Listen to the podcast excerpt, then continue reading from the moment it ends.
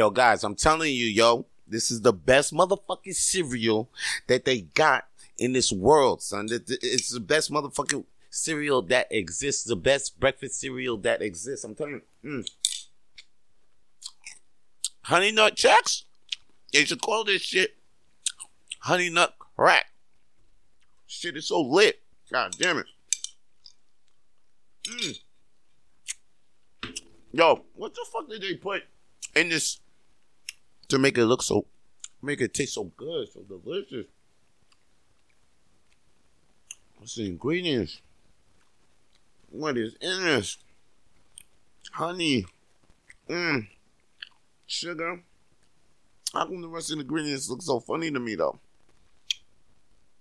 Barely read this shit. Shit look crazy funny.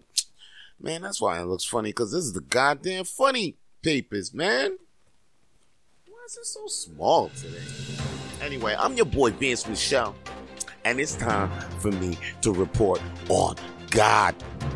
Because this is the funny papers with Vance Michelle, and we got a whole lot of comedy news for you on the way right now, man. I got some special important news to tell you right now, yo.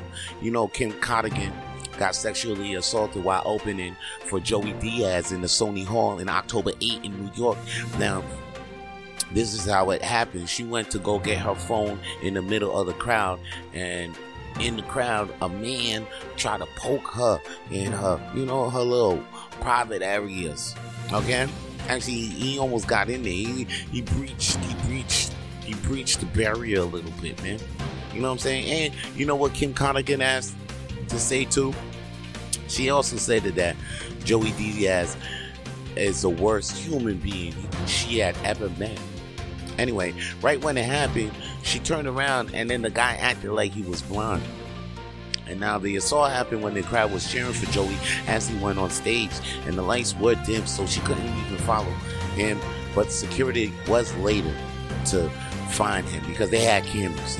Thank God. And, and she was able to ID him later. But the guy didn't care because on his way being escorted out the stadium, she he was like, "Oh, at least I got to touch Kimmy's Kimmy's wee or Kimmy's, you know what I'm saying?"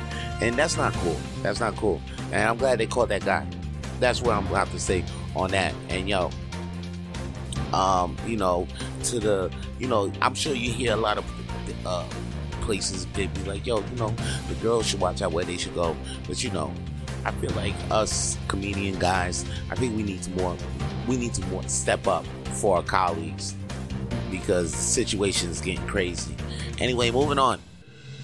In the next, uh, in the next uh, thing I heard I see in the funny papers right here in front of me, man. Damn, this thing is small, but it's here. This is this shit is packed full of information. This little shit, man.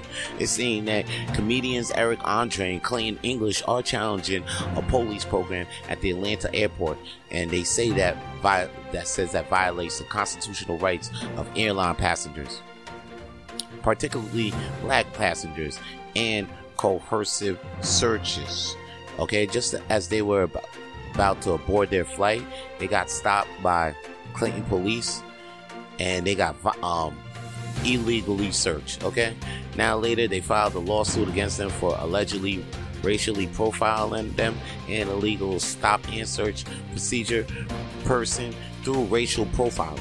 Now Andre said he didn't like being gawked at, like he did something wrong and felt dehumanized and demoralized. And Eric Andre also says that, listen, this thing happens to black people all the time. And now that he has a platform for, you know, um, for things for him, you know, things to happen, wait for people, for eyes to see this situation. Because check this out. You know, from August 30, 2020 to April 30, 2021, 402 jet bridge stops um, have been, um, like, stops have been have been uh, happened. They acted on in Atlanta airport. Okay, 402 JetBridge stops happened there. 400 stops um, were listed. Oh, races were listed, and out of 378. Oh wait, wait, wait. 400 stops. Okay, and then 378 races were listed, and 211 passengers were black. Okay, so he also Andre also voluntarily told the cops his travel plans and let them search his bags. But the Clayton police didn't even want to cooperate with that. So, like I said, Eric Andre said he has the resources. He says, I have the resources to bring internally eyes to this situation. And this is not an isolated incident. If black people don't speak up for each other, who will?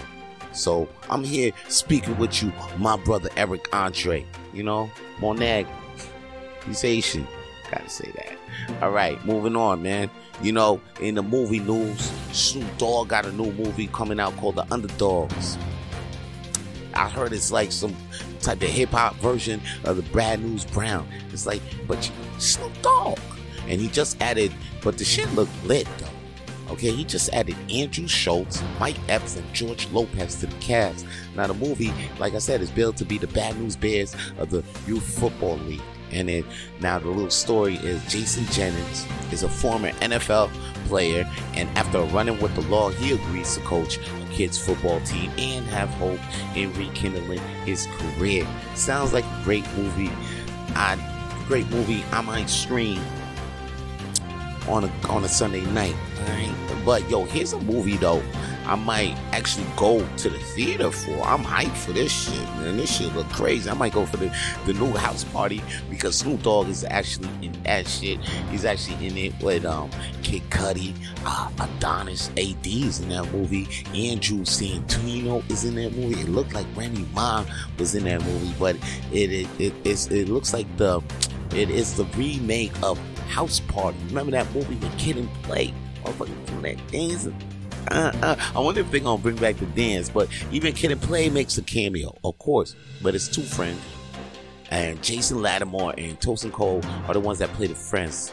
Plot is that they're struggling to make ends meet, and and they get the chance to clean LeBron James' mansion. The two decide to take advantage and rack up some extra cash by throwing a mansion party at LeBron's place and invite tons of star-studded celebrities. Yo, you gotta check out this remake of the 1990 comedy House Party coming to HBO Max on December 9, 2022.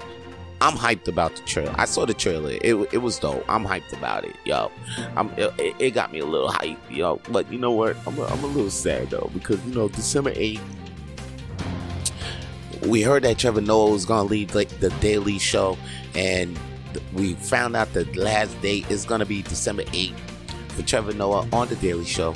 Then it's going to be on hiatus till January 17th, and then Trevor he released a statement saying, "Chris McCarthy has been a great boss, helping me develop my talent in front of the camera."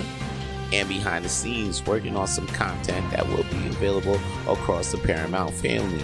Geez, I wonder you, see, he released that statement, and then a while back, guess what? There's like a Daily Show kind of documentary now. There's like it's crazy things. So you know what? Shout out to Trevor Noah because you know when you say goodbye to one thing, that just means hello to something greater. Now, here's something great that I heard the other day. You probably heard this too, but it involves with the homie Pete Davidson. Okay, you know what? Pete Davidson is always in the news, but it ain't really about comedy. It's because he was dating, well, right now he was dating Kim Kardashian. You know, on the recent episode of the Kardashians, Kim reveals to her grandma that she had sex in front of a fireplace in a Beverly Hills hotel in honor of her. Man, that's like, that's like me. I'll, I'll, I'll hear about yo, yo, pops you know what I'm saying? Like my pop's telling me that he he fucked, you know, some girl in the freezer. And then all of a sudden I'm gonna tell my dad like, yo, you know what I'm saying? I, I, I jerked off. I jerked off in the fridge. I don't know I mean, you know, it ain't exactly like that, but come on. It's still disgusting. Okay. But anyway, Kim reveals to her grandma that she had sex in front of a fireplace in a Beverly Hills hotel in honor of her. A couple jump. See, Kim and Pete, you know, jumped into the fire probably made a, another sex tape that's about to leak. That shit about to be fired. fire, fire, fireplace, pussy. Uh, don't let me see the tape and let don't let me be in charge of naming the tape. Anyway, in about five years and now, so anyway, grandma once said to Freaky Kimmy that you don't live until you have sex in front of a fireplace. And then, you know, told she told Pete that after a long night of talking and making out. Now, now you know that's about to be every basic bitch is like that's about to be on every basic bitch's do list. I don't care, but hey, more more power to you. You know, there's gonna be a lot of fireplaces. Gonna be hot now. A lot of fireplaces. You know, but but you know what though? You ain't got to wait till then to go to some place hot because right here I see there's some shows that you can still go to right here in Montreal. If you're watching this video, then you probably a big fan of Montreal comedy shows, and I got the perfect one for you to go to on Monday night. It calls it's called the World's Smallest Comedy Night, baby, and it's hosted by Vance Michelle and Zach Kick, and yeah, and you know mostly. Yeah, it's Vance Michelle and Zach Kick at Hurley's, and it starts at 8 p.m. And guess what? There's another open mic that starts at 10:30 p.m telling you, you you want to go there.